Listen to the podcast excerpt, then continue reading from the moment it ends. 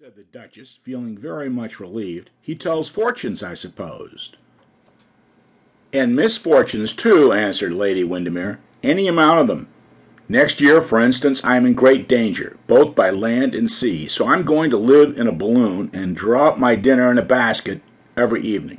It is all written down on my little finger, or the palm of my hand, I forget which. But surely that is tempting Providence, Gladys. My dear Duchess, Surely Providence can resist temptation by this time. I think everyone should have their hands told once a month so as to know what not to do.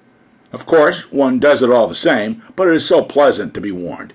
Now, if someone doesn't go and fetch Mr. Podgers at once, I shall have to go myself.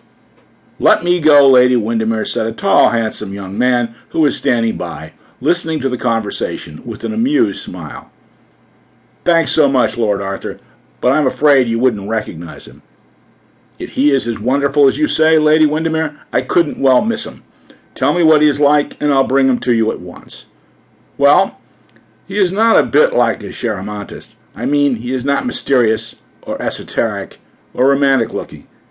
He is a little, stout man with a funny bald head and a great gold rimmed set of spectacles. Something between a family doctor and a country attorney. I'm really very sorry, but it's not my fault. People are so annoying. All my pianists look exactly like poets, and all my poets look exactly like pianists. And I remember last season asking a most dreadful conspirator to dinner, a man who had blown up ever so many people and always wore a coat of mail and carried a dagger up his shirt sleeve. And do you know what? When he came, he looked just like a nice old clergyman and cracked jokes all the evening. Of course, he was very amusing and all that, but I was awfully disappointed. And when I asked him about the coat of mail, he only laughed and said it was far too cold to wear in England.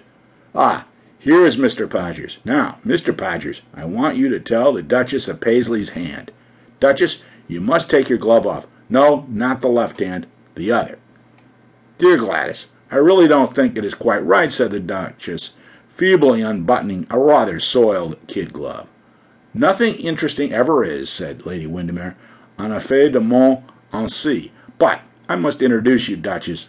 This is Mr. Podgers, my pet Cheiromantist. Mr. Podgers, this is the Duchess of Paisley, and if you say that she has a larger mountain of the moon than I have, I will never believe in you again.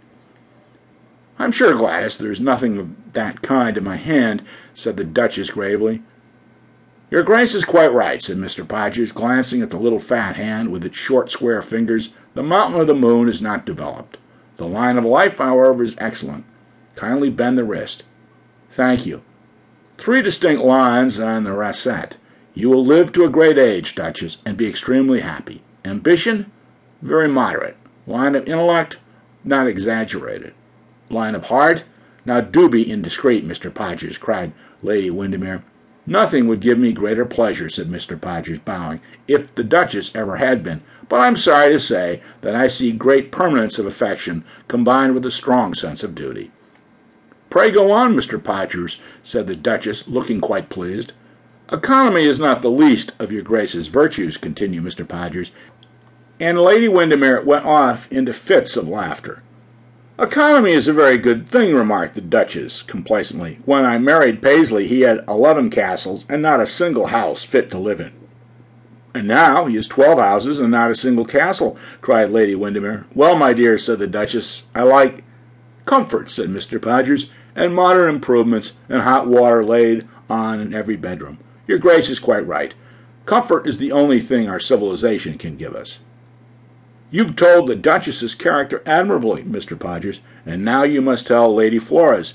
And in answer to a nod from the smiling hostess, a tall girl with sandy Scotch hair and high shoulder blades stepped awkwardly from behind the couch and held out a long, bony hand with spatulate fingers. Ah, a pianist, I see, said Mr. Podgers. An excellent pianist, but perhaps hardly a musician. Very reserved, very honest, and with a great love of animals. Quite true, explained the Duchess, turning to Lady Windermere. Absolutely true.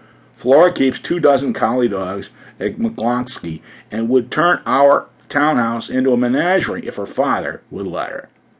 Well, that is just what I do at my house every Thursday evening, cried Lady Windermere, laughing. Only I like